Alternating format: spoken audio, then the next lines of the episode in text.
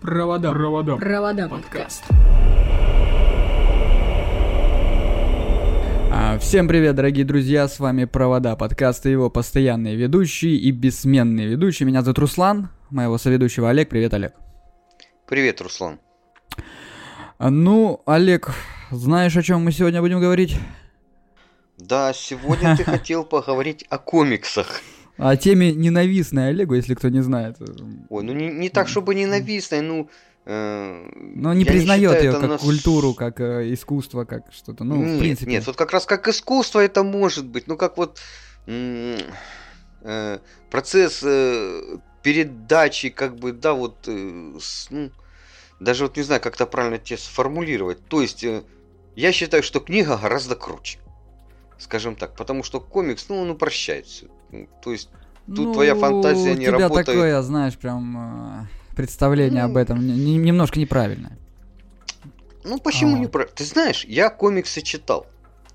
Вот, э, в свое время, э, это когда я был еще, сколько мне лет 6 было, я только учился читать, да, э, у меня родители выписывали журнал, назывался он «Наука и жизнь». И там Мгм. в конце этого журнала э, всегда были ком... э, такая маленькая, ну на страничку где-то, на страничку полторы комиксы про Гуфи, про собачку. Очень было интересно, ты знаешь, ну вот до определенного момента, потом как бы уже э, в более взрослом возрасте, ну вот не то, понимаешь, ну, ну, не знаю, я, я его не мог воспринимать как вот чтение. Э, ну, видишь ли, Именно вот как на- на- чтение надо я его не пояснить. воспринимаю. Да, надо пояснить нашим слушателям, что ты все-таки уже не молод. Чтобы воспринимать эту культуру, культуру комиксов всерьез. Хотя она старше тебя, Олег. Я понимаю. и намного старше и, тебя. и И, есть люди, которые старше меня и которые этим делом увлекаются. Ну, меня почему-то она не зацепила. Да, ладно. а, вообще в России такого широкого а, распространения комикс-культура не, не получила. А, вот. А, осталась она в нашей стране на правах э, увлечения достойно там достаточно узкой категории, и в большинстве своем это молодежь. А Вот. В первую очередь это связано с ее неким таким стереотипным образом, который сложился в создании нашего населения. Сознание нашего населения. Считается, что формат картинки и текста разработан для упрощенного восприятия, и поэтому недостоин носить звание высокого искусства. Вот, это, это, это, то, что ты говоришь. К тому же Да, формат да. комикса, вот, он ассоциируется преимущественно с массовой культурой Америки, Соединенных Штатов Америки, что также не способствует его популярности на территории Российской Федерации, потому что, ну, мы уже много раз э, затрагивали тему, что Америка зло, и Америка то, и Америка все. Вот, у нас так многие думают. Э, так, э, следует, наверное, рассказать историю комиксов. Из чего вообще началась история комиксов. Ну, строго говоря, многие люди, которые изучали данный вопрос, многие специалисты считают, что непосредственно э, с наскальной живописи. Э, С традиционными для нас комиксами ее объединяет то, что через рисунки зрителю рассказывалась некая история. Э, История, которая обладала собственным сюжетом, героями, там, мотивом и, и- и всем и прочим. Вот. Однако, конечно, от того, что мы сейчас понимаем под комиксами, эти произведения древнего искусства э, уж очень бесконечно далеки. Вот, но все же, все же, скорее всего, да, это пе- первая фаза комиксов была именно вот наскальной. То есть самая древняя, э, первее даже письменной, Ну да, рисунчатое искусство. литературный. было такое. Да. Какую же историю прошли комиксы, а, двигаясь вот по этому направлению? Вот, долгое время иллюстрации выступали только в качестве дополнения к основному тексту. Ну вот, как в разных книжках, да, э, рисуют иллюстрации, чтобы что-то там показать. Или вот некоторые писатели, допустим, ой, маленький принц читал? Да, да, он сам рисовал А, иллюстрации Да, своим- сейчас, я скажу, как он. Я, я забыл сейчас, подожди, вы- вылетело из головы. Жорж Санд. А? Жорж Санд. А, Антуа де Сент. Экзюпери. А, ой, точно, я их попутал. Виноват. Да, да. Да, вот он сам рисовал, чтобы, э, э, чтобы люди воспринимали маленького вот этого принца, лисенка так, как он их воспринимал. То есть он не хотел, чтобы ты придумывал это, сидел как в, он их в видел. голове. Да, он хотел, чтобы ты видел так, как он их видел. Вот. Э, это было связано в том числе и с уровнем технологий, текст оказывался намного проще для рукописного, а впоследствии и для типографического воспроизведения. Вот. Э, лишь в первой половине 19 века были опубликованы несколько произведений, которые считаются, ну, э, можно так сказать, родоначальниками современных комиксов. В первую очередь э, речь идет о двух авторов. Авторах первый это английский карикатурист и живописец Томас. Роулинсон. Вот, типа Жуан, Ро... Джоан Роулинг, только Томас Роулинс. вот, его называют отцом газетного комикса, так как именно в газетах с 1812 по 1821 год публиковались его истории о докторе синтаксисе, а, которые после смерти автора были собраны в один том. Вот. Второй знаковый в истории происхождения комиксов художник это э, швейцарец, извиняюсь, э, Родольф Тёпфер.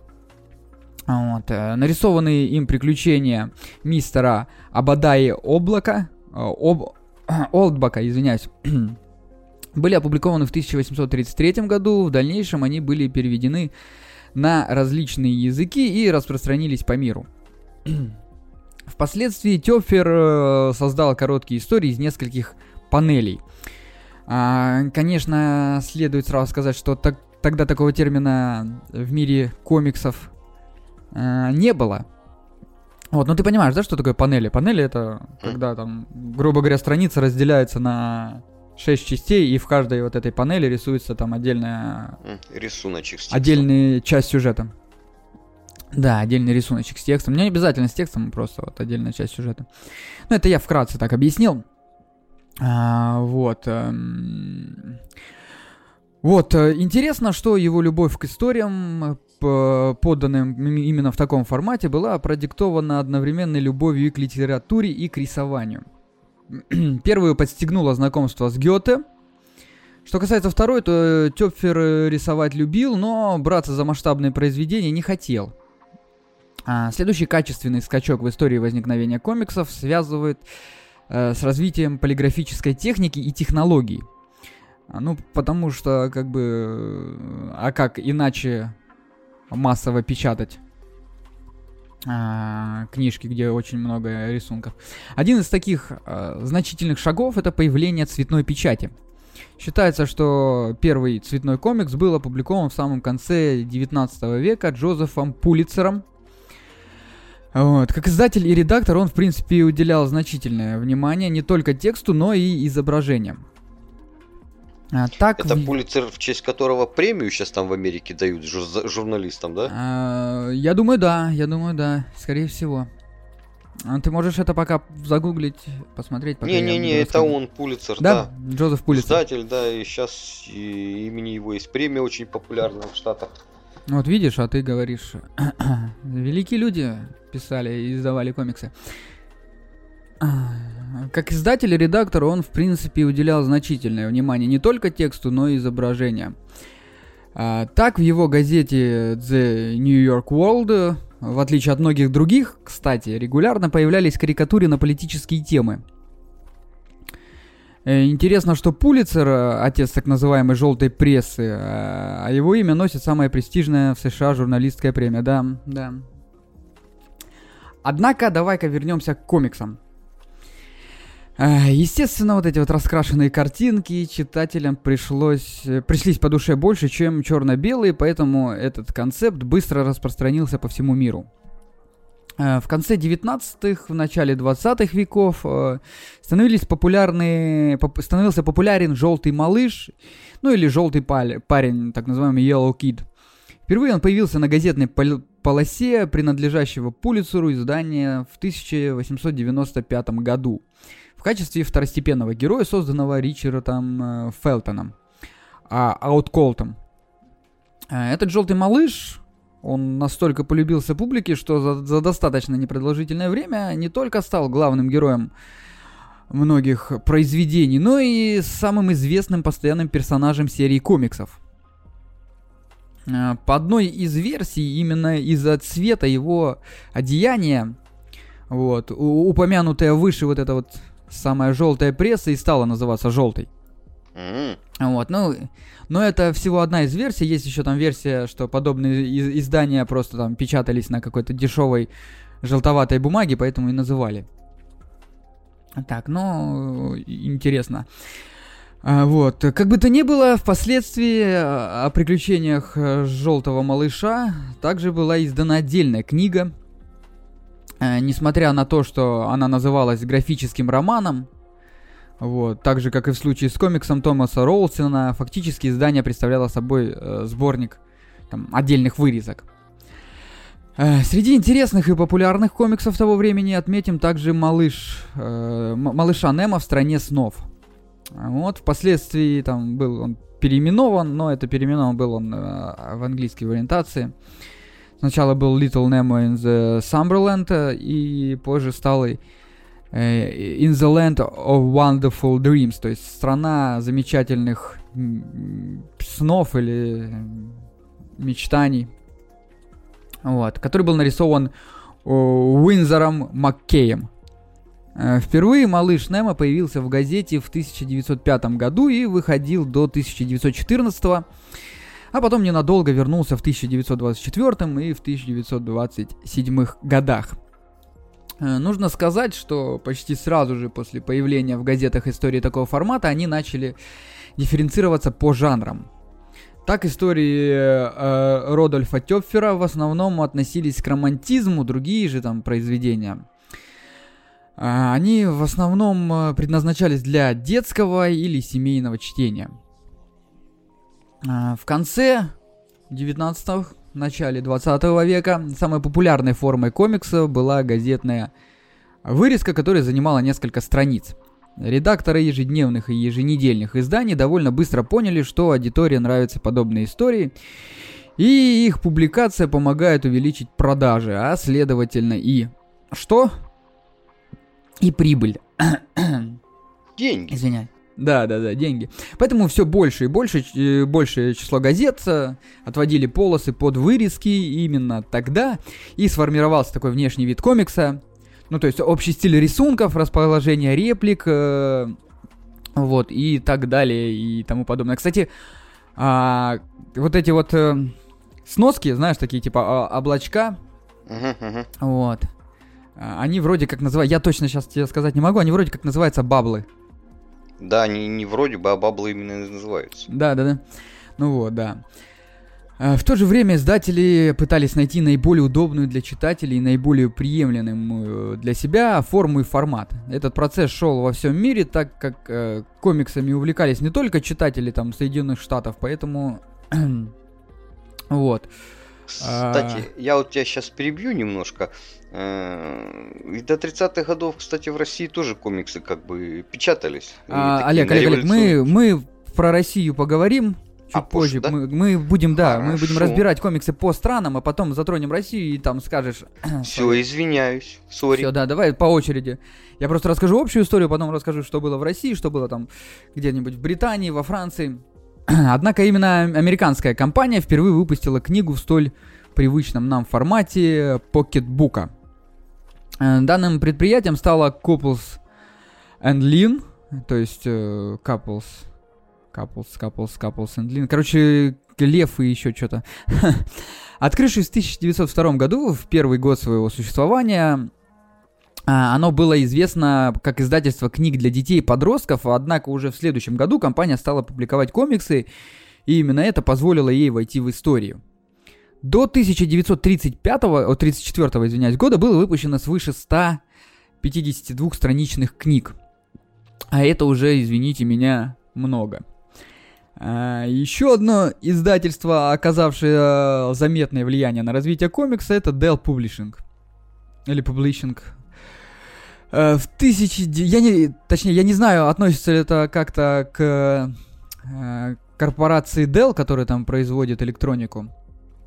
Вот, ну, возможно, просто э, название Созвучное одинаковое. название, да? Может, конечно. Да. Да, в 1929-30-х годах э, оно на еженедельной основе выпускало 16-24-страничный журнал The Funniest. Э, Funniest это что-то смех, что-то funniest, funniest, funniest, радость, что-то э, что-то типа того. Вот, всего вышло 36 номеров. После некоторого перерыва в начале 1930-х годов The Funniest снова появился на рынке, а в 1942 году он был преобразован в The New Funnies. Не The New Funnies, а New Funnies, точнее, извиняюсь. Главное достоинство этого журнала, он сделал еще один значительный шаг в, в сторону привычного всем формата. Здесь печатались различные цветные черно-белые врезки, которые были достаточно популярны среди своей аудитории. А, знаменитый соперник не блин, Dell а, Publishing в то время это типография Eastern Color. Или Color.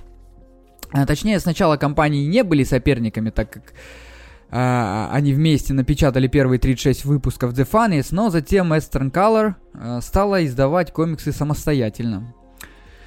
С 1933 года она выпускала Funnies of э, Parade, э, Famous Funnies и так далее. Короче, там, походу, было очень много названий, э, где использовалась Funnies. Значение этой типографии и с- в становлении комиксов действительно велико. Частности, в 1929 году она смогла усовершенствовать печатные процессы, благодаря чему большинство, э, большее число газет, ее клиентов перешли из черно-белых комиксов на цветные. В 1932-33 годах для подачи, а, а, ой, для подачи, извиняюсь, с подачи Eastern Color золотым стандартом становится наличие черно-белого комп- э, комикса в еженедельной газете и цветного воскресной. То есть э, задают э, формат. Отдельно упомянем менеджера компании Гарри Уилденберга. А, в 1933 году он предложил использовать комиксы для привлечения публики не только к изданиям, как это было раньше, да, а вот э, к предприятиям совершенно других сфер. То есть, ну, э, в принципе, на рекламной основе, можно даже сказать. Ну да, рекламу делали. Да, первая компания, которая внедрила данное новшество, стала нефтяная Gulf Oil, или Gulf Oil. А, Совместно с Aston Color она выпускала Gulf Funny Weekly. А, То есть э, смешные еженедельные галфы. Не знаю, что такое галфы. И эксклюзивно продавала э, в своей довольно широкой сети заправок. Соответствующая реклама звучала даже по национальному радио. И поп- э, а популярность издания превысила все ожидания. В неделе расходилась до, тлё- до 3 миллионов экземпляров. А, представь себе. Дополнительные доходы, А. да, кроме бензина. Да. Да, всего было выпущено 422 выпуска. Идея использовать комиксы для рекламы пришлись по вкусу и другим формам, таким как Procter Gamble. Знаешь такую, да? Да, да. Сейчас бытовая химия, там всякое такое. А, ну да, детское питание, они что только не производят. Там вроде как, а, я когда натыкался на... На, на, на, на, на картинку в интернете, там, в общем-то, показывали, чем владеет предприятия разные. Там, типа Диснея, Проктор, ну и Проктор энд Гэмбл очень много там, а, чем она владеет. Вот, а также крупным универмагом, магазином обуви, химчисткам и так далее. Другая выстре- выстрелившая идея Гарри Уилденберга и его коллеги Максвелла Гейнса э, это многократное складывание большого печатного листа таким образом, чтобы получилась 64-страничная книжка формата покетбука, а, которая предлагалась продавать детям через газетные киоски по весьма привлекательной цене. Это 10 центов она стоила на тот момент. И этот эксперимент, который был проведен в 1933 году, оказался более чем удачным. Э, Интересно также, что под руководством Гарри Уилденберга в том же 1933 году вышло и первое издание, целиком посвященное одному герою. Вот. э, Оно так и называлось. Собственная книга комиксов Скипи. Вот. И продавалась. После успехов 1933 года комиксы взлетели на пик популярности. The Funnies, Funnies of Parade, of Parade Fomos Fanis и другие издания с аналогичными названиями пользовались любовью и уважением публики. А, особый интерес представлял New Fun, вышедший в 1935 году. А, оно принадлежало компании National Elliott Productions, вот, а, которую основал Малькольм Вильер Никольсон. Данная серия впоследствии стала называться Adventure Comics, и сама компания не иначе как DC Comics – то есть мы приходим, ну, ну ты же знаешь, да, что такое DC? Ну это их две, так по это истории супергероев. Там Marvel каких-то супергероев снимает и DC про не, супергероев Тихо, тихо, тихо, не надо, стой, стой, стой, Олег, подожди. Не спойлери, да? Сейчас наговоришь ты. Сейчас наговоришь с три короба. Marvel это отдельная компания. Ну я к тому, что это вот две самых крупных. А, две самых крупных, да. Я думал, ты тут уже начал Marvel туда приплетать. Не-не-не, я просто то, что знаю, рассказываю. Да, DC Comics. Э, DC, кстати, переводится как детектив комикс. Вот. Э, да, все вы знаете, наверное, слышали там про Бэтмена, Супермена и Лигу Справедливости и... Это все, все их, там, да? Да, да, да, их, правда, так далее и тому подобное. Правда, стоит заметить, что уже в 1937 году Никольсон э, ее покинул еще до того, как она э, презентовала миру Супермена. Но главное, что в эти три года National Elliot Productions сформулировала, сформулировала тренд на то, чтобы издательства меньше перепечатывали уже опубликованные истории и создавали как новые сюжеты, так и новых героев. А, все перечисленные выше события и явления подводят нас к главному периоду в истории появления комиксов Золотому веку, а, который длился с конца 30-х до конца 40-х годов и начала 50-х. А, на, на, в нашем подкасте а, вот, мы тоже поговорим об этом сейчас. Так, итак, в 1937 году э, в National Elite Productions, вот, пока им еще руководил Виллер Нилсон, выходит э, третья серия Детектив Комикс. Она стала первой тематической серией комиксов, и она ждала компании ее современное название. В июне 1938 года выходит другая серия Action Comics, где и появляется Супермен, образ которого был создан Джерри Сигелом и Джозефом Шустером. Надо сказать, что это была не первая попытка напечатать комикс про данного супергероя, но и не первая версия его образа.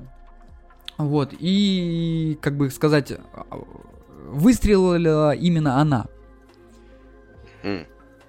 Слушай, ну а сам образ э, Супермена еще, я так понимаю, печатался в черно-белом виде. Э, сам образ Супермена, э, возможно, да. Но я, я к чему? я просто про... э, где-то читал по поводу тоже комиксов развития, типа что почему супергерои всегда вот трусы носят сверху трико. С чем это было связано? Не всегда, но ну, не, в большинстве. Не, не всегда, но просто первого, да. Ну, конкретно про Супермена, вот э, почему у него трусы сверху трико одеты, что за фетиш такой. И знаешь, нет? Ну, расскажи. Ну, потому что по, по одной из как бы версий, да, э, э, комиксы про Супермена начинали печататься в черно-белом виде. И как бы чтобы оттенить костюм его, да, выделить, что это вот супергерой, он как-то что-то имеет. Потому что если сделать его полностью в трико, как бы не будет понятно ничего. А так вот трусиками выделяли, что это вот супергерой, что он такой вот хороший. Разнообразили его костюм, скажем так. Я понял, да, чтобы не был да, монотонным. Да. Вот, ну ладно, продолжим. А, спустя год в серии Детектив Комикс появляется другой тип супергероя Бэтмен. Э, концепция героя, который наделен супервозможностями, э, в основном супер сверхспособностями, пришлась публике по вкусу, таких персонажей становилось все больше. Э, отдельный интерес представляют Человек-факел и Неймур Подводник, герои первого комикса одного из популярных сейчас издательств Marvel. В 1939 году, когда этот выпуск увидел свет, компания называлась Timely Comics. Чуть позже она станет Timely Publications. Publications, извиняюсь. И лишь в 1960-х годах э, приобретает название Marvel Comics. Ее основатель Мартин Гудман, э, родственник знаменитого Стэна Ли. Вот, знаешь такого дяденьку, как Стэн Ли? Ой, что-то имя знакомое, ну, не припомню. Ну, он родоначальник очень многих супергероев. Ну, то есть, э, человек, который в принципе, в принципе, в этой теме, да, ни, никогда понял. не, ну, я, я про тебя имею в виду, Олег, который никогда там э, не интересовался ничем таким, комиксами, там, хотя бы кинокомиксами, киноадаптациями, то он, в принципе, э, может и не понять, в чем, о чем идет речь. Вот, Стэн Ли считается иконой. Вот, он недавно умер, несколько лет назад вроде как. Но он считался иконой, считался создателем очень много чего. Это в Марвел. Mm-hmm. Вот. Надо сказать, э, что у Гудмана к тому времени уже был достаточно значительный опыт в издательском бизнесе, и он перенес на страницы комиксов про, супергеро... про супергероев не... некоторых своих персонажей из предыдущих журналов. А, таковы, например, уже уп- упомянутый Неймер Подводник, а, Ангел или Казар.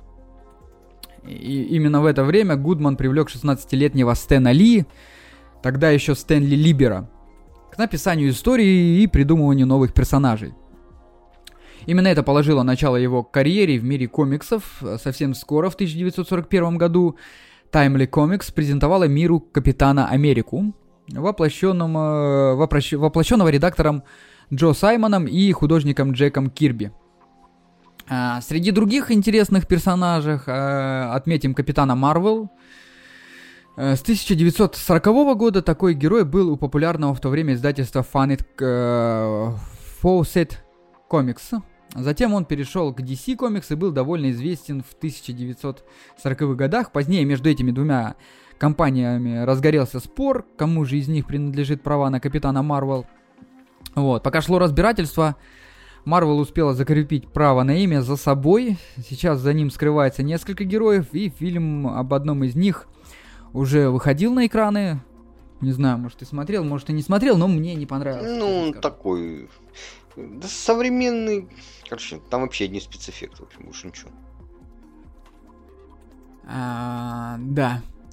А вот э, своего героя DC Comics, который раньше был Капитаном Марвел, пришлось переименовать, и теперь он носит имя Шазам. Вот, кстати, который тоже выходил фильм недавно. Вот Шазам мне больше понравился.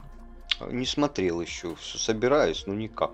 Ну, может посмотреть. А, в течение Золотого века было создано несколько сотен героев, среди которых популярные на сегодняшний день Зеленый фонарь, Чудо-женщина, Флэш. А, шурилось жанровое своеобразие комиксов, помимо истории о супергероев, были любовные истории для подростков, ужастики, детективы и даже рассказы о животных. Кстати, а, те же самые черепашки-ниндзя, ниндзя. Слышал таких Teenage Mutant да, да, да, да. Это Кино тоже смотрел. из комиксов все. Тоже все из комиксов. Ну, это нормально. Вот, э, эти издания играли все большую роль в жизни подрастающего поколения, решая в том числе некоторые идеологические и социальные задачи. Э, Еще непреодоленные последствия Великой депрессии, Второй мировой войны, начало Холодной войны – а, по населению США это все очень сильно ударило и требовало от всех, ну, в том числе и от детей, мужества и решимости. Люди должны были справляться с многочисленными проблемами а, абсолютно разного там финансового, социального характера. А, и комиксы были большим, чем просто издание, которое помогает на время погрузиться в другую реальность. В частности, многие дети были вынуждены работать с малых лет, и, например, кумиров суперспособность, э, кумир суперспособностями помогал им более ответственно подходить к своим обязанностям. То есть тут еще была такая социально-политическая Пропаганда. подоплека, э, функция у этих комиксов. Вот. Э. Кроме того, такое нестабильное время человеку как никогда нужна надежда, а, что где-то кто-то вершит благие дела, какой-то герой, вот которому под силу решить даже самую сложную проблему, в которой готов там, помогать обычным людям и так далее и тому подобное. Впрочем, некоторые родители придерживались другой точки зрения. Вот знаешь, Олег. Какой? А, подобно тому, как сейчас кое-кто считает, что телевидение, там, компьютерные игры приводят к вспышкам преступности, насилия среди детей. Вот. Э, в то время э, эти функции были возложены на комикс. На ком... Ну, правильно, что было массово, что было популярно, что продвигалось, как бы, ну, это, это нормально. Вот. Также появились подтверждающие подобные измышления исследования, которые, после чего родители стали с большой опаской покупать детям комиксы, а, а в некоторых регионах они и вовсе стали изданиями нон-гранта. Вот. Так появилась э, комикс-цензура. Публиковать можно было только то, что получало официальное одобрение особого органа Comics Code uh, Authority. И было написано в соответствии с кодексом. Например, в его рамках нельзя было демонстрировать сцены насилия, uh, оставлять зло безнаказанным и так далее и тому подобного, подобное. Вот. А ты говоришь демократия и свобода слова. Не будем об этом сейчас. А отдельно стоит сказать о книге Фредерика Вертмана «Совращение невинных», которая вышла в 1954 году и моментально стала бестселлером, вызвала многочисленные отклики в американском обществе. Там. В своем труде психиатр, не утруждаясь долгими исследованиями, поделил все комиксы на две группы – Первая группа это безвредные комиксы про животных, там, по мотивам мультфильмов так далее и тому подобное. И вторая это криминальные комиксы, куда вошли книги всех остальных жанров. Интересен тот факт, что комикс про Тарзана, где негры гибнут буквально пачками, вот, э, Вертом считал полезной для детской психики литературой. Вот, а комикс «Девушка из джунглей» вредным. А, понятно, да? Ничего не понятно. Вот скажи, да. в чем разница-то была? Так э, в том, понимаешь, что негры-то... Э, это какой был? 54-й 54 год, да, это рассвет расовой сегрегации. Это да. А, да, помимо всего прочего, автор выпускал, высказал мнение о том, что дети склонны подражать увиденному в комиксах, в том числе преступлениям.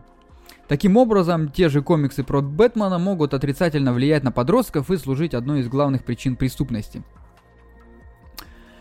Вот. То есть для... то, что положительное там показывалось, это не считается, да? Считается то, ну, что так всегда, знаешь, найдется какой-нибудь там... Странная точка зрения. Да, идеолог, который будет там э, рассказывать, моралист, моралфак, который будет э, рассказывать, что хорошо, что такое плохо. Вот.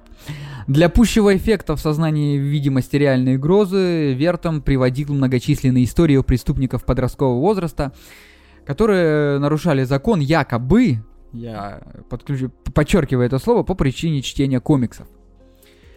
Э, надо сказать, что кодекс, возможно, и притормозил развитие комиксов, однако не остановил его. Более того, они вернули себе былую популярность, что подводит нас к новому периоду в их истории. Это Серебряный век. Серебряный век э, с 1956 по 1970 год был. А, в отличие от других век в истории комиксов, начало данной эпохи определено очень точно. 4 октября 1956 года. Это дата выхода нового выпуска Флэша. Дело, понимаешь, в том, что одна из предпосылок Серебряного века это попытка возродить героев века Золотого. А, в тот э, благодатный период было создано несколько сотен героев, однако к 1956 году у DC стабильно выходили новые выпуски только о трех персонажах. Это Бэтмен, это Супермен и это Чудо-женщина. Многие авторы и художники пытались реанимировать забытых, но ранее любимых публикой героев. И в случае с Флэшем эта попытка увенчалась э, прям баснословным Выстрелила. и впечатляющим э, успехом, да. Затем вновь заявил о себе зеленый фонарь, и вот мы уже почти получили э, Лигу справедливости. Как известно, ее первоначальный состав, помимо уже перечисленных пяти персонажей, которые я сказал, включал еще и марсианского охотника. Ой, слушай, я об этом первый раз слышу. Это кто такой? Да, марсианский охотник, супергерой непонятный. Слушай, ну, понимаешь, э, не, не зря его выключили оттуда. Ну подожди, еще все впереди, еще может включат. Возможно, да, возможно, его возродят, но что-то сделать. Впоследствии члены Лиги не раз менялись, в нее входили Зеленая Стрела, Человек-Ястреб, Аквамен, Атом, Орлица, Черная Канарейка и другие. Вот из всех, кого я тебе сказал, я, наверное, не знаю только Человека-Ястреба и Орлицу. Остальные всех э, хоть мельком, но слышал. Вот, идея о команде супергероев заинтересовала издательство Marvel, особенно Стэна Ли и Джека Кирби. Именно так в 1960 году появилась фантастическая четверка, о которых ты, может быть, слышал, и многие из вас слышали. Многие Ну, герои смотрел, да. Ну да, вот да. Именно по фильму, потому что у нас культура комиксов не распространена. Многие герои Марвел, увидевшие свет в Серебряный век, здравствуют и поныне. Это Железный Человек, например, Сорви Голова, Халк, Человек-паук, Торг, Человек-муравей, Оса и так далее и тому подобное. В 1963 году была создана еще одна команда супергероев, которая включила многих э, перечисленных уже мной персонажей. И как она, как ты думаешь, называлась, Олег? А, я не знаю. Капитан... Капитан Америка, не? О, это были Мстители. А, ну, Мстители, да, вот он же ж там за руководящей Нет, ну ты, был. что, что значит название команды Капитан Америка? Ну что ладно, это? ну что, ну... А, ладно, ладно, ладно. Зелен я. Вот, в оригинальную команду Мстителей входили Железный Человек, Халк, Оса, Человек-муравей и Тор. Вот, однако, как в случае с Лигой Справедливости, состав часто менялся. Кроме того, Серебряный век подарил нам Людей X, а также такое понятие, как мультивселенная.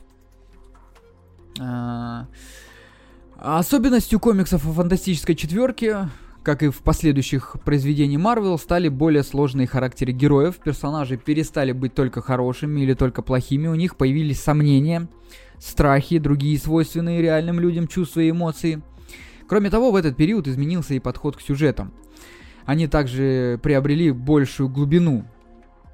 Благодаря этому комиксам Marvel стали все больше интересоваться подростки молодые люди постарше. Первым героем, ориентированным на более возрастных читателей, считается Человек-паук.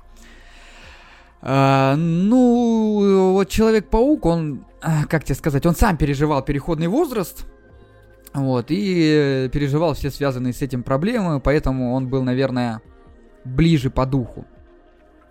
А, Движение в сторону молодежной аудитории не только сделало издательство популярной, но и задало вектор развития комиксов во всем мире. А, Кроме того, усложнение персонажей, как и сюжета конкретной истории и вселенных в целом связывается историками и с повышением уровня образования в США в это время.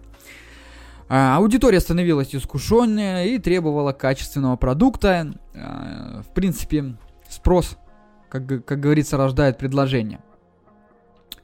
Таким образом, как и в случае с Золотым веком, на развитие комиксов значительное влияние оказало развитие общества. Космическая гонка, семимильный технический прогресс, дальнейшее развитие атомной отрасли, прорывы в науке.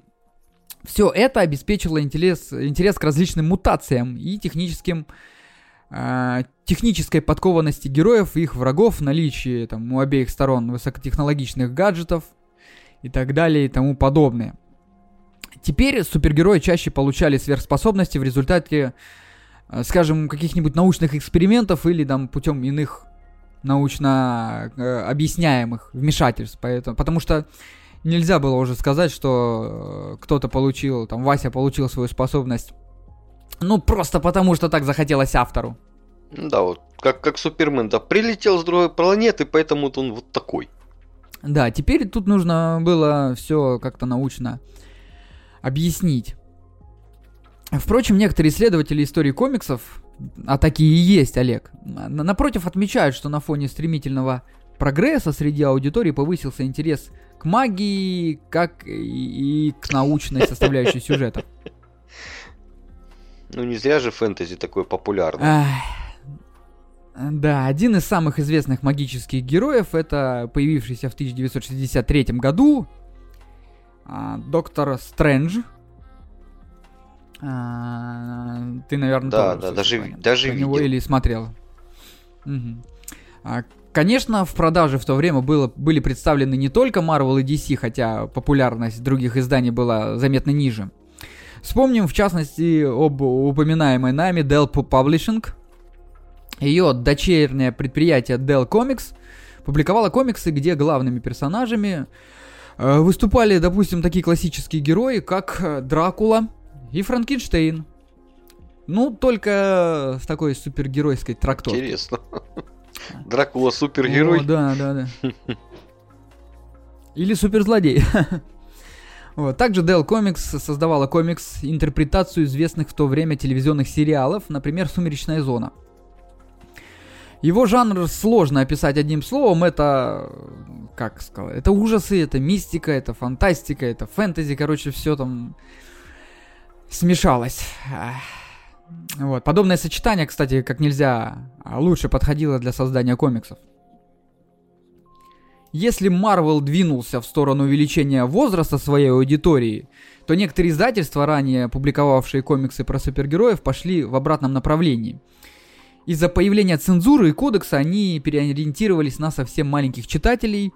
Например, выходили комиксы о волшебнике страны Оз и даже о Гуфи Уолта Диснея. Существовал и комиксовый стан... Э, сим... Самидат.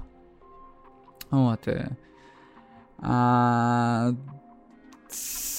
Извиняюсь, еще раз давай. Существовал и комиксовый самиздат. Вот некоторые авторы и подпольные компании самостоятельно публиковали и распространяли произведения, которые никогда не прошли бы цензуру. Конечно, подобные издания были уже хуже официальных по качеству исполнения, но также пользовались спросом. Вот. Конечно, пользовались спросом они только у тех, кто знал об их существовании, в принципе. Ну да, запретный плод сладок. Да. Как показывали дальнейшие события, создатели комиксов, сделавшие ставку на более взрослую аудиторию, оказались правы. В частности, это подтверждает следующий период в истории комиксов, который назван бронзовым веком. Это как в литературе, да? Все, mm-hmm. золотой, серебряный, да. бронзовый. С начала 1970-х до середины 80-х годов. Вот, тут уже именно на молодежь, а не на детей были рассчитаны некоторые черты персонажей, особенности развития истории, типичные проблемы, которые поднимались в сюжеты. Именно поэтому многие считают началом бронзового века гибель Стейси. Э, Стейси это подруга Человека-паука. Вот. Э, и почему, Олег, как ты думаешь, это именно стало, ну, таким вот переходным периодом? Не знаю. Началом бронзового века. Любви? сюжета. Нет, э, как ты думаешь, возможно ли в детском издании, блин, э, ну, в детском... убить персонажа? Нет, конечно, это же как жестокое. Вот. Именно поэтому первый такой шаг это гибель подруги Человека-паука Стейси, Гвен Стейси, насколько я помню. Вот. Э, ну, что еще отличает Бронзовый век? Marvel и DC продолжили конкурентную борьбу. Любопытно, что в 1970 году Джек Кирби ушел из Marvel разорвав столь продуктивное сотрудничество со Стэном Ли, и перешел в DC. Конкуренция продолжилась на уровне персонажей, в частности у Marvel в то время появились адаптация Конана Варвара и Соломона Кейна, а у DC адаптация Биовульфа. Оба издательства создавали своих героев из средневековья и более ранних времен, таких как Рыжая Соня, Marvel и Warlord DC. Интересно, что в этот период характеризуется не только противостояние двух гигантов, но и их сотрудничество. В 1976 году свет увидел комикс «Супермен против удивительного Человека-паука. Битва века». Заработали все, да? Да. В нем фигурировали как супергероев э, обоих издательств, так и антигерои. По сюжету Доктор Осьминог и Лекс Лютер решили сообща уничтожить э, своих заклятых врагов, Идея объединения персонажей пришлась по душе и компаниям, и публике, поэтому в дальнейшем было выпущено еще несколько подобных изданий. Э, был даже разработан такой проект, который назывался «Мстители против Лиги Справедливости». Однако авторы не пришли к соглашению относительно состава героев, и в то время комикс не был напечатан и вернулся в жизни только в 2003-2004 годах. Вышло всего 4 выпуска, два названы JLA э, скобочка Avengers и два других Avengers, э, то, точнее слэш JLA, то, то есть Justice League. Не знаю, Альянс, может быть, э, хрен его знает. А, как и комиксы предыдущих эпох, издания Бронзового века не могли не содержать отсылок к реальной жизни. В то время на первый план вышли популярные сейчас темы экологии, коррупции, политического беспредела, а также борьбы с вредными пристрастиями, в первую очередь с алкоголем и наркотиками. Э, в комиксах поднимались вопросы расизма, притеснения национальных меньшинств, следствием чего стало появление героев с небелой кожей. А самый известный, наверное, это Черная Пантера. Все это вполне взрослые проблемы, которые вряд ли в наше, были, нашли отражение в произведениях для детей. Еще одно значительное событие – это пересмотр кодекса комиксов. Во-первых, с подачи Стэна Ли стало разрешено упоминание наркотиков.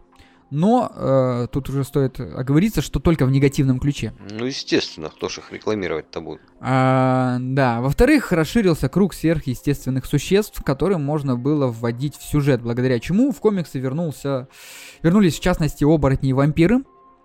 Кроме того, сцены, где подразумевалось насилие, перестали э, а, выхолащиваться Цензуриться до детского, вообще, да? До детского уровня, а? Цензуриться вообще перестали. Ну, не то, что прям вообще, но а, изрядно так. Эти два фактора, они повлияли на расширение жанровой палитры, она вновь обрела такие жанры, как ужасы или мистические истории. В течение нескольких лет они составляли вполне достойную кон- конкуренцию историям про супергероев – а, а вот дальнейшая периодизация истории комиксов вызывает у исследователей разногласия. Так можно встретить версии, что после бронзового века сразу наступил современный период в истории комиксов. А, согласно другой точке зрения, с середины 1980-х до начала 2000-х можно выделить период, называемый в разных источниках железным или медным, а также темным веком, а, последний вариант он отсылает к выходу в 1986 году комикса «Бэтмен. Возвращение Темного рыцаря». Помимо прочего, такое название показывает, что в это время авторы и издатели перешли на темную сторону. Иными, да. Иными словами, они стали обращать более пристальное внимание на проработку антигероев и суперзлодеев.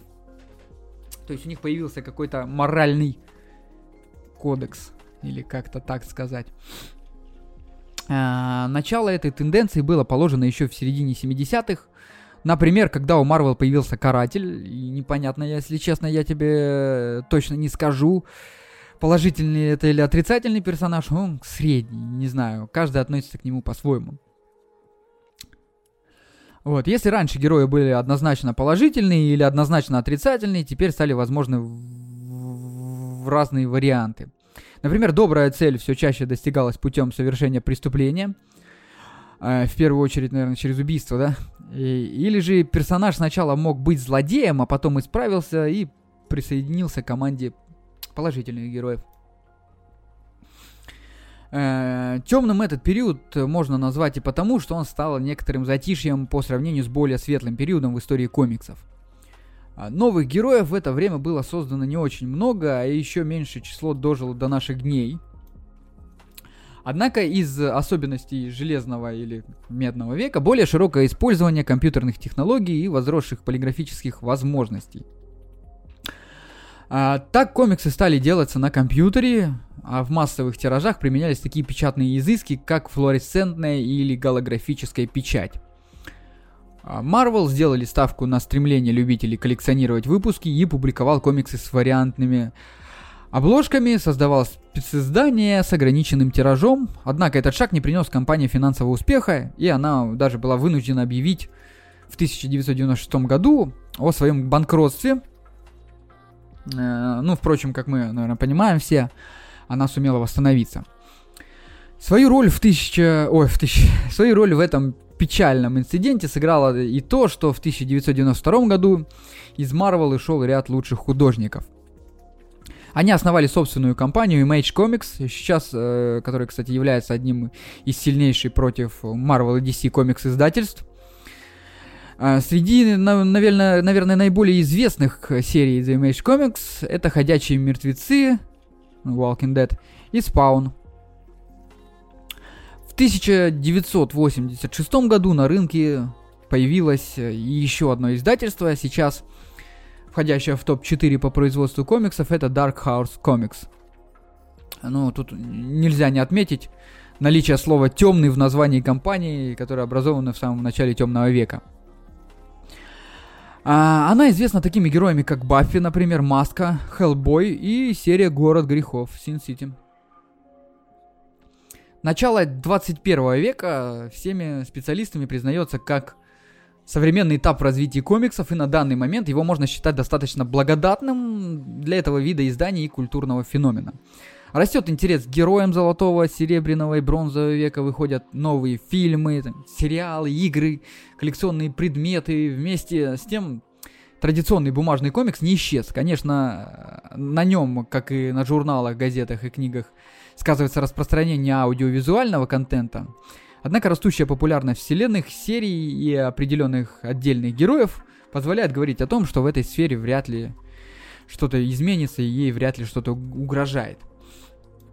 Как я уже говорил, Олег, э, там, буквально в самом начале мы поговорим про комикс-культуры в разных странах. И, наверное, вторая по богатству и значимости комикс-культура присутствует, как ты думаешь, в какой стране? В Японии? Да. Там очень а... это, по-моему, там даже ну, больше развито, чем в Штатах. Ну, не знаю, насколько больше, но все-таки комикс-культура у нас ассоциируется именно со Штатами. А, в стране восходящего солнца аналогом комиксов является так называемая манга, которая получила развитие во второй половине 20 века и популярна по сей день. А, в своем современном виде японские графические истории сложились во многом под влиянием западных и американских комиксов, однако некоторые элементы этого искусства можно проследить и в традиционной живописи Укиэ и Сумиэ. Общественное признание манго в Японии является... Ой, извиняюсь. Э, манга в Японии является одним из основных видов, видов популярного искусства наряду с кино, аниме и лайт-новеллами. Ее читают абсолютно все, от маленьких детей до лиц преклонного возраста. Разумеется, для каждой категории читателей существует, существует своя ниша комиксов. Многие деятели искусства, науки и даже политики признают мангу, э, наверное, если не самым, знаешь, вот таким достижением, то, наверное, одним из самых важнейших культурных достижений Японии. Взрослый, солидарный, солидар, солидный мужчина, читающий японские комиксы, это, ну, обычная картина в метро, ну, или, например, там в парке, где-нибудь э, на лавочке, там, э, не знаю, ну, во, во всех местах. Как и западные комиксы, манги свойства, свойственно мультижанровость. Это психологические триллеры соседствуют с приключениями, истории ужасов с эротикой, детективы с научной фантастикой, школьные драмы с легкомысленными комедиями. И можно, если честно, это продолжать э, бесконечно, поэтому я, пожалуй, остановлюсь. Ну, там вариабельность очень высокая. Да. При этом цензура в Японии практически не распространена, не распространена а, на этот вид искусства, благодаря чему в специализированных магазинах можно а, легко приобрести даже весьма шокирующие комиксы, всякие там хентай и тому подобное. А, манга это важный предмет коллекционирования в Японии. Вообще в этой стране принято уважительно относиться к труду, поэтому потребители в проявляющем большинстве случаев покупают комиксы в магазинах. К скачиванию в интернете коллекционеры Отаку прибегают только в крайних случаях, когда необходимо разыскать, например, раритетный экземпляр, который, ну, не купишь нигде, да? А популярность этого вида искусства настолько широка, что наряду с, например, крупными издательскими домами, журналами, мангу рисуют и художники-самоучки, которые распространяют свои творения среди знакомых или через там форумы, различные тематические ресурсы в сети интернет. Манга в Японии тесно связана с аниме и сериалами дорамамы. Дора... дорамами, блин, или дорамами. Зачастую мультипликационное кинематографическое произведение создается именно на основе комиксов. А, в последнее время манга представляла, перестала быть сугубо японским культурным феноменом, феноменом и получила широкое распространение, допустим, в той же США, на Тайване, в Малайзии, Южной Корее, а, других каких-нибудь азиатских странах. И что интересно, даже в Европе, особенно во Франции. Сегодня это важная категория культурного э, э, экспорта страны восходящего солнца. Что же касается Старого Света, Э, там комиксы не снискали такой популярности, допустим, как в США и Японии. Тем не менее, здесь имеются свои известные серии и крупные издательства. В Европе комиксы издаются в основном в виде так называемых графических романов, достаточно толстых книг с завершенным сюжетом в твердом переплете и которые рассчитаны в основном на взрослую аудиторию, хотя имеются и традиционные так называемые тетрадки. Да, я Такие... вот по ошибке купил графический роман, пару книжечек. А, ну, надо, надо же читать, что покупаешь. Ну, там же, а, хотя я был бы не против не видно, почитать. что, ну, то есть читаешь описание, да, книжки и покупаешь. Я через интернет покупал, а когда пришел графический роман, трым-пым-пым. Ну, а что ж ты графический роман не знаешь, что такое? Знаю, но это ж не комикс, а графический роман. Ну, и понятно. Ну, в описании не было, что это графический роман, был просто книга, понимаешь? А, ну, все, понял, понял.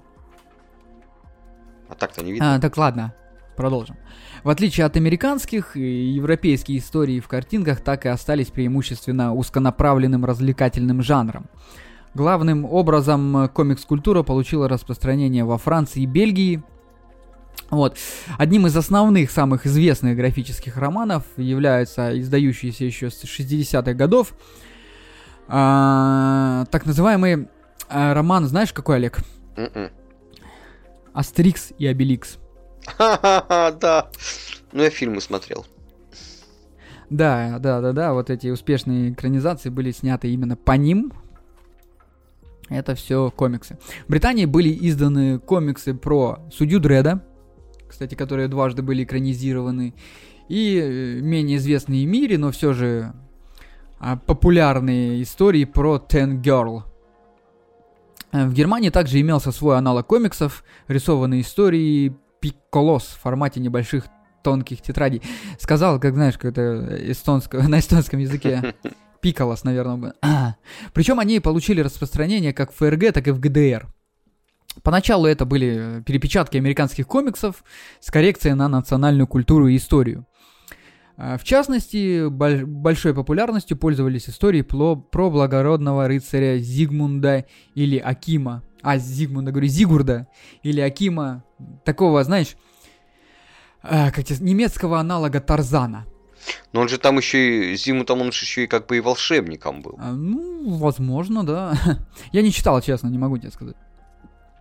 Ввиду культурных особенностей европейских комиксах образ супергероя и суперзлодея не получил широкого распространения. Общий пафос поведения персонажей тоже заметно снижен и часто применяется нарочито их карикатурное изображение для выражения комичности повествования – Некоторым особняком европейской культуре комиксов стоят итальянские рисованные истории, а, которые называются фаметти. Преимущественно они распространены на взрослую аудиторию, так как сюжет большинства таких графических новер, новелл весьма специфичен и содержит а, такие откровенные сцены насилия и секса. Вот. И часто фамети комиксы в, в нарочито гротесной и пародийной форме переигрывают сюжеты э, привычных американских комиксов про супергероев. Понял, да? Ну, что? Э, уже говорили мы о том в самом начале, что в нашей стране э, комиксов, с, комиксам сложилось такое пренебрежение некоторое, да, не, ну не пренебрежение. Я вот читал, как бы э, после революции, да, до 30-х годов э, он был популярен и набирал обороты, но потом партия решила, что это буржуазные происки и надо запретить.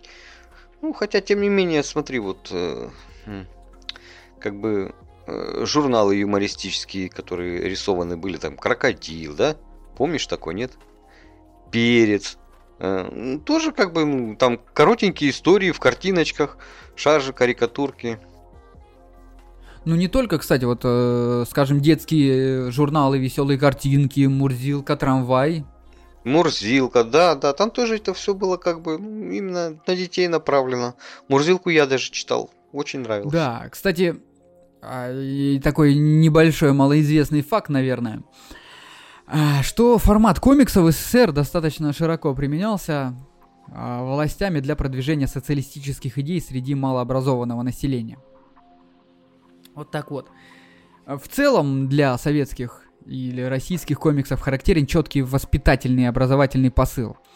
В этой связи стоит упомянуть э, о таком российском комиксе, как э, «Фортран», в развлекательной форме, который просвещал юных читателей в, основ... в основы работы компьютерной техники.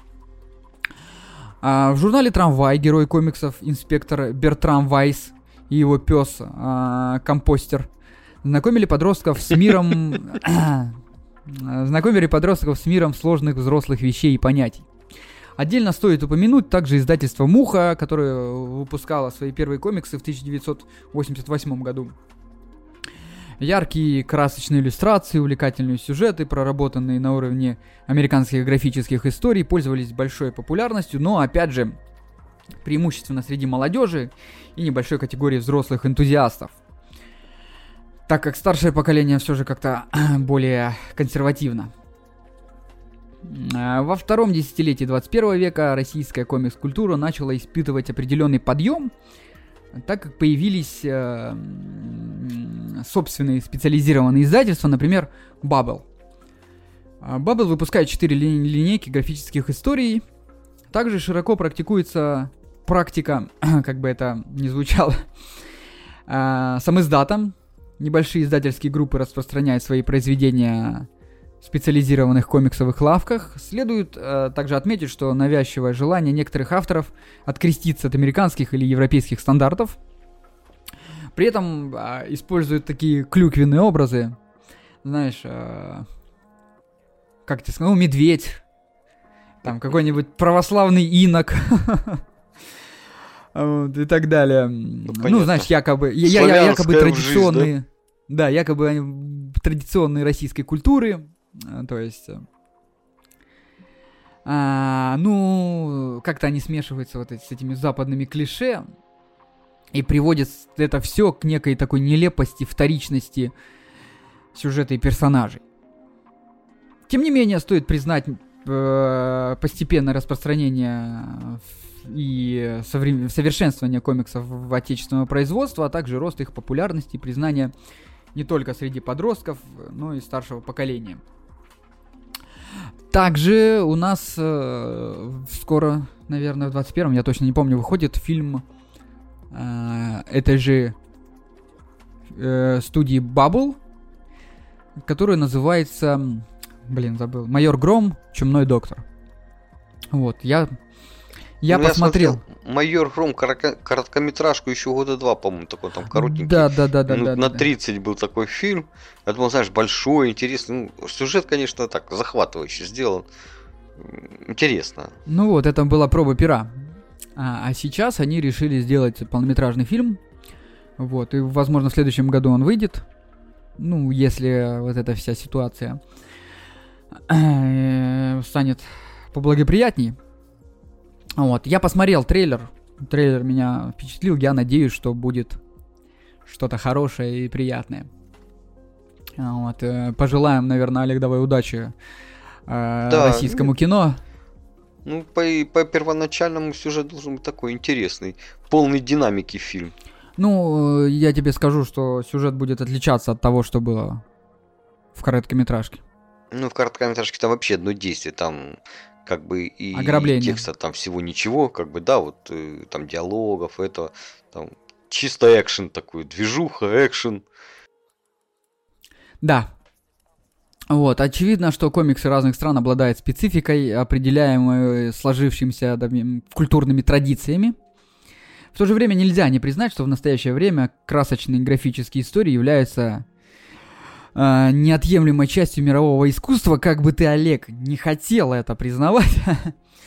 Я это а... признаю, ну что, просто э, лично мне, ну вот, ну не легло, ну скажем так, понимаешь? То ну... есть мне ну, книгу читать мне гораздо интереснее. Лично что, ну... твое мнение никого не интересует. Ладно, наглый вообще. Тысячи молодых и взрослых людей в Азии, Америке, в Европе и еще хрен его пойми где создают и развивают мощную субкультуру, которая основана на комиксах и посвященная им, тем самым продвигая ее среди социального э, активного и остального населения. Таким образом, сугубо развлекательный жанр, э, который был когда-то на последних страницах газет, Так вот взял и перешел в разряд современного массового искусства. На этом, пожалуй, закончим сегодняшний рассказ. Я надеюсь, что было интересно. А, так, давай-ка перейдем, наверное, знаешь, к чему? Да, к организационным моментам. К организационным моментам, да. Сразу стоит сказать, что этот выпуск мы записываем в пятницу. Сегодня он должен был уже выйти утром, но извиняюсь. А, он, возможно, сегодня под вечер выйдет. А, так. Что? Что, что, что? Давай, организационный момент. В общем, есть у нас э, страница ВКонтакте vk.com слэш провода нижнее подчеркивание подкастом. Слушайте, да, ставьте лайки, пишите комментарии. А, также мы есть э, в, в iTunes, э, в Apple Podcast, точнее, в Google Podcast, в Яндекс Музыке, в Spotify. Spotify, кстати, стал доступен в России, переходите. Правда, я не могу зайти в подкасты почему-то из России, он мне ошибку выдает. Но, тем не менее, он стал доступен в России. А, Spotify, что еще я не сказал. В общем, все ссылки есть у нас в ВКонтакте, в обсуждениях, можете зайти посмотреть. Что так. еще? Ждем ваших а... комментариев, отзывов. Ставьте оценочки, где можно поставить оценки, ставьте. Эм, да, мы все ваши комментарии читаем и стараемся принять к сведению и исправить наши недочеты, как бы. В общем, ждем вас на нашем да, канале. Всем удачи, всем не болеть. До встречи в следующем выпуске подкаста. Всем пока. Пока.